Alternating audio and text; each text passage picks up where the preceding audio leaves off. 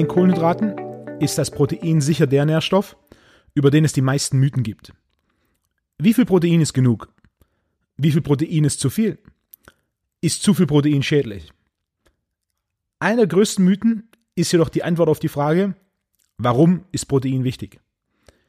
Sehr viele werden hier antworten für den Muskelaufbau. Das ist jedoch weder eine gute Antwort noch tatsächlich richtig. Der Effekt von Protein auf Muskelaufbau ist sehr klein. Vor allem im Vergleich zu allen anderen Aufgaben des Proteins. Nach Wasser sind Proteine die Hauptbestandteile unseres Körpers.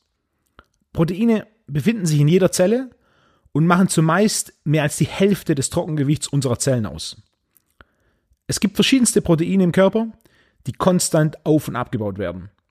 Strukturproteine wie Kollagen und Elastin, kontraktile Proteine wie Aktin und Myosin, Transportproteine wie Albumin und Hämoglobin, Schutzproteine wie Antikörper und Fibrinogen, Rezeptorproteine, immunaktive Proteine wie Immunglobuline, Hormone, die aus Proteinen bestehen, wie Insulin und HGH, das Wachstumshormon. Ebenfalls gibt es die Neurotransmitter, die aus Proteinen bestehen, wie Dopamin und Serotonin, Enzyme, die Stoffwechselprozesse aktivieren und noch einige mehr. Protein ist Baustoff unseres Körpers. Und die Mehrheit der Zellen im Körper werden jede Sekunde des Tages auf und abgebaut. Proteine werden abgebaut und dann durch neue Proteine, die wir primär zuführen, also essen, wieder aufgebaut. Und der Anteil des Muskelproteins daran, vor allem des kontraktilen Proteins, das ist der Teil des Muskels, der für die Kraftentwicklung zuständig ist, ist verschwindend gering. Muskelgewebe besteht etwa aus 75% Wasser, 20% Protein sowie 5% sonstiger Bestandteile. Von den 20% Protein, aus denen der Muskel besteht, sind etwa 15% kontraktil. Das heißt, sie können sich zusammenziehen oder anders ausgedrückt kontrahieren und so Kraft entwickeln. Das bedeutet, dass nur etwa 3% des gesamten Muskels aus kontraktilem oder aktivem Protein bestehen. Das bedeutet, wenn ich 100 Gramm Protein, das ich esse, wie zum Beispiel ein großes Steak, komplett in kontraktiles Protein umwandle, entspricht es über 3 Kilo reine Muskel. Und wenn ich pro Tag 100 Gramm Protein so umwandeln würde, wären das etwa 100 Kilo mehr Muskelmasse in einem Monat. Das ist natürlich nicht möglich. Der Punkt ist, ein verschwindend geringer Anteil an Protein, das wir essen, wird tatsächlich in neue Muskelmasse aufgebaut. Die absolute Mehrheit des Proteins, das wir essen, wird für andere Proteine und Funktionen und nicht den Aufbau von kontraktilem Muskelprotein verwendet. Was Protein jedoch nicht weniger wichtig macht. Ganz im Gegenteil. Protein ist sehr wichtig. Genau genommen sagt es auch schon der Name Protein. Der Begriff Protein wurde erstmals 1839 vom niederländischen Chemiker Gerardus Malder veröffentlicht, dem der Begriff ein Jahr zuvor vom schwedischen Chemiker Johannes Berzelius vorgeschlagen wurde. Protein leitet sich vom griechischen Wort Protos ab, das so viel bedeutet wie erster oder vorrangiger. Protein ist die Grundlage unserer Zellen und damit direkt oder indirekt in allen Stoffwechselvorgängen im Körper beteiligt. Was direkt zur nächsten Frage führt. Wie viel Protein ist genug? Der Faktor, der unseren Proteinbedarf in allererster Linie bestimmt, ist die Proteinsynthese. Das ist der Prozess, der Proteine aufbaut. Und die Proteinsynthese wird primär durch zwei Faktoren reguliert. Zum einen Testosteron, dem Hormon. Je höher Testosteron, desto höher die muskuläre Proteinsynthese. Und zum anderen der Belastung des Alltags, vor allem die Höhe des Abbaus von Proteinen. Hier spielt jede körperliche Belastung eine Rolle. Allem voran natürlich das Krafttraining. Der Grund ist, dass die Kräfte beim Krafttraining die höchsten in Dauer und Bewegungsradius sind im Vergleich zu allen anderen Trainingsformen. Vor allem bei der exzentrischen Kontraktion, wenn der Gelenkwinkel größer wird, wir ein Gewicht ablassen und die größten Kräfte auf unseren ganzen Körper wirken. Das ist auch der Grund, warum Krafttraining zu mehr Muskelkater führt als jede andere Trainingsform. Das bedeutet, wer einen hohen körperlichen Anspruch im Alltag hat, unter anderem auch durch Training, vor allem durch Krafttraining, benötigt mehr Protein. Und beim Training spielt neben Volumen und Schaden auch die aktuelle Menge an Muskelmasse eine große Rolle. Denn je mehr Muskel jemand hat, desto mehr Schaden an der Muskulatur entsteht durch Training und desto größer die Steigerung der Proteinsynthese. Das sind alles Faktoren, die eine Rolle spielen und die sehr individuell sind. Deshalb ist es definitiv nicht so einfach, wie meist üblich, ein und dieselbe Faustformel für alle zu verwenden. Ob nun 0,8 Gramm pro Kilogramm Körpergewicht, wie es die DGE empfiehlt, oder die oftmals genannten 2,4 Gramm pro Kilogramm Körpergewicht für Bodybuilder, wie es scheinbar wissenschaftliche Studien belegen, all diese Faustformeln werden für einen Großteil nicht passen.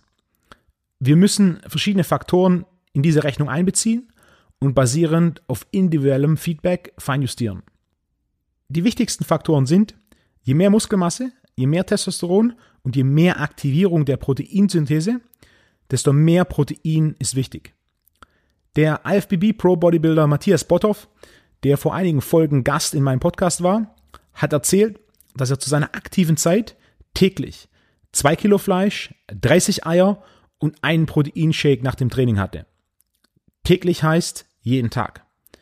Wer die Proteinmenge hochrechnet, kommt auf etwa 650 Gramm Protein. Selbst bei dem Körpergewicht von etwa 140 Kilo, das er zu seiner aktiven Zeit hatte, sind das immer noch über 4,5 Gramm Protein pro Kilogramm Körpergewicht. Und wer die Mahlzeitenpläne von Bodybuildern analysiert, wird schnell feststellen, das sind etwa die Mengen, die die meisten verzehren. Und es gibt einige Beispiele, wie der Oldschool Bodybuilder Serge Nobré und ein Phänomen des letzten Jahrzehnts Kai Green, die beide dafür bekannt sind, im Bereich von 7 Gramm Protein pro Kilogramm Körpergewicht zu essen. Mit großen und klar belegbaren Erfolgen.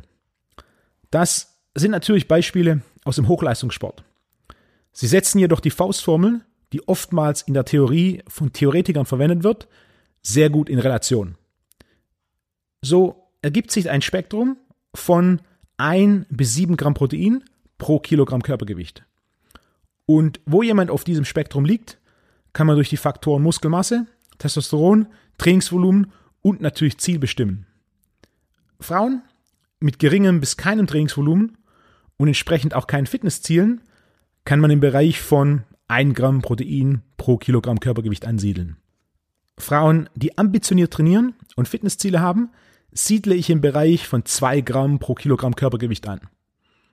Ebenfalls bei 2 Gramm sind Männer, die nicht trainieren. Männer, die trainieren und einige Trainingsziele haben, sind im Bereich von 3 Gramm Protein pro Kilogramm Körpergewicht anzusiedeln. Und Männer, die ambitioniert trainieren, sowie klare Hypertrophie- und Kraftziele haben, sind im Bereich von 4 Gramm Protein pro Kilogramm Körpergewicht anzusiedeln. Ja, das ist bei größeren Zielen eine ganze Menge Protein. Die Regel ist jedoch nach wie vor, wer Fortschritt und Erfolg will, muss außerhalb der eigenen Komfortzone trainieren und essen. Wer ein großes Haus bauen will, braucht viel Beton. Was direkt zu dem Argument führt, zu viel Protein ist schädlich oder noch spezieller, zu viel Protein schadet den Nieren. Es gibt keinen einzigen wissenschaftlichen Nachweis, der belegt, dass jemand, der gesunde Nieren hat, durch Protein diese schädigt. Ja, wenn jemand erkrankte Nieren hat, dann ist ein übermäßiger Proteinkonsum nachweislich ein Risikofaktor. Fakt ist jedoch auch, dass wenn jemand erkrankte Nieren hat, es sehr viele weitere Risikofaktoren gibt. Ein weiterer Mythos ist ebenfalls, wenn man zu viel Protein isst, wird das Protein in Zucker umgewandelt und dann wird man davon fett. Der Prozess durch den der Körper Protein in Glucose umwandelt, heißt Gluconeogenese, quasi die Neuschöpfung von Glucose. Die Gluconeogenese ist ein Überlebensmechanismus, mit dem wir in Extremsituationen aus unserem Muskel, also unseren größten Proteinspeichern, Glucose herstellen können, um zu überleben. Der entscheidende Punkt hier ist, via Gluconeogenese können wir jedoch nur etwa 3 Gramm Glucose pro Stunde aus Protein herstellen. Und drei Gramm Glucose pro Stunde sind sicher keine relevante Menge, die ein, wenn man zu viel Protein isst, wird das in Zucker umgewandelt und dann wird man fett davon, Argument rechtfertigt. Zudem jeder, der schon mal dauerhaft Protein im Bereich von drei bis vier Gramm pro Kilogramm Körpergewicht gegessen hat, hat mit ziemlicher Sicherheit erfahren, dass dauerhaft aus Versehen zu viel Protein zu essen nicht ganz so einfach passiert. Viel Protein essen ist Arbeit und dauerhaft in den seltensten Fällen sonderlich einfach. Was auch ein weiterer Vorteil von Protein ist, es sättigt mehr als die beiden anderen Makronährstoffe. Wenn wir über Protein sprechen, möchte ich auch kurz zwischen tierischen und pflanzlichen Proteinen unterscheiden. Die beiden Quellen unterscheiden sich in der Aminosäurenzusammensetzung. Hier haben die tierischen Quellen ganz klar die Nase vorne, da das Aminosäurenspektrum wesentlich kompletter und ausgewogener ist. Ebenfalls unterscheiden sich beide Quellen in der Bioverfügbarkeit der Aminosäuren. Auch hier haben die tierischen Quellen ganz klar die Nase vorne. Unter anderem auch, da pflanzliche Quellen wesentlich mehr Antinährstoffe, wie zum Beispiel Lektine, enthalten. Und der dritte wichtige Unterschied ist, was ich als Verzehrsfähigkeit bezeichne. Oftmals liest man Vergleiche wie Bohnen enthalten etwa gleich viel Protein wie Steak und sind deshalb gute Proteinquellen. Wenn man den Punkt Proteingehalt durch einen Strohhalm betrachtet, dann ist das schon richtig. Jeder kann jedoch mal den Selbsttest machen und einmal 500 Gramm Steak und ein anderes Mal 500 Gramm Bohnen essen. 500 Gramm medium gegrilltes Steak ist wesentlich einfacher zu essen und es ist für den Darm grundsätzlich auch wesentlich einfacher zu verdauen. Wer hier zweifelt, gerne den Selbsttest mit 500 Gramm Bohnen machen. Nichtsdestotrotz haben pflanzliche Proteinquellen ihre Vorteile und auch ich empfehle, bestimmte pflanzliche Proteinquellen sporadisch in die Ernährung mit einzubeziehen. Je nach Geschmack, Verfügbarkeit und Verträglichkeit. Als Basis der Deckung des individuellen Proteinbedarfs sind die tierischen Quellen jedoch klar im Vorteil. Und dieser Punkt, die Deckung des individuellen Proteinbedarfs, der individuell vor allem basierend auf den Faktoren Testosteron, Muskelmasse, Training und Ziel bestimmt werden muss, beantwortet die Frage, wie viel Protein muss ich essen? In diesem Sinne, viel Erfolg beim Bestimmen und Feinjustieren deines Proteinkonsums und bis zur nächsten Episode.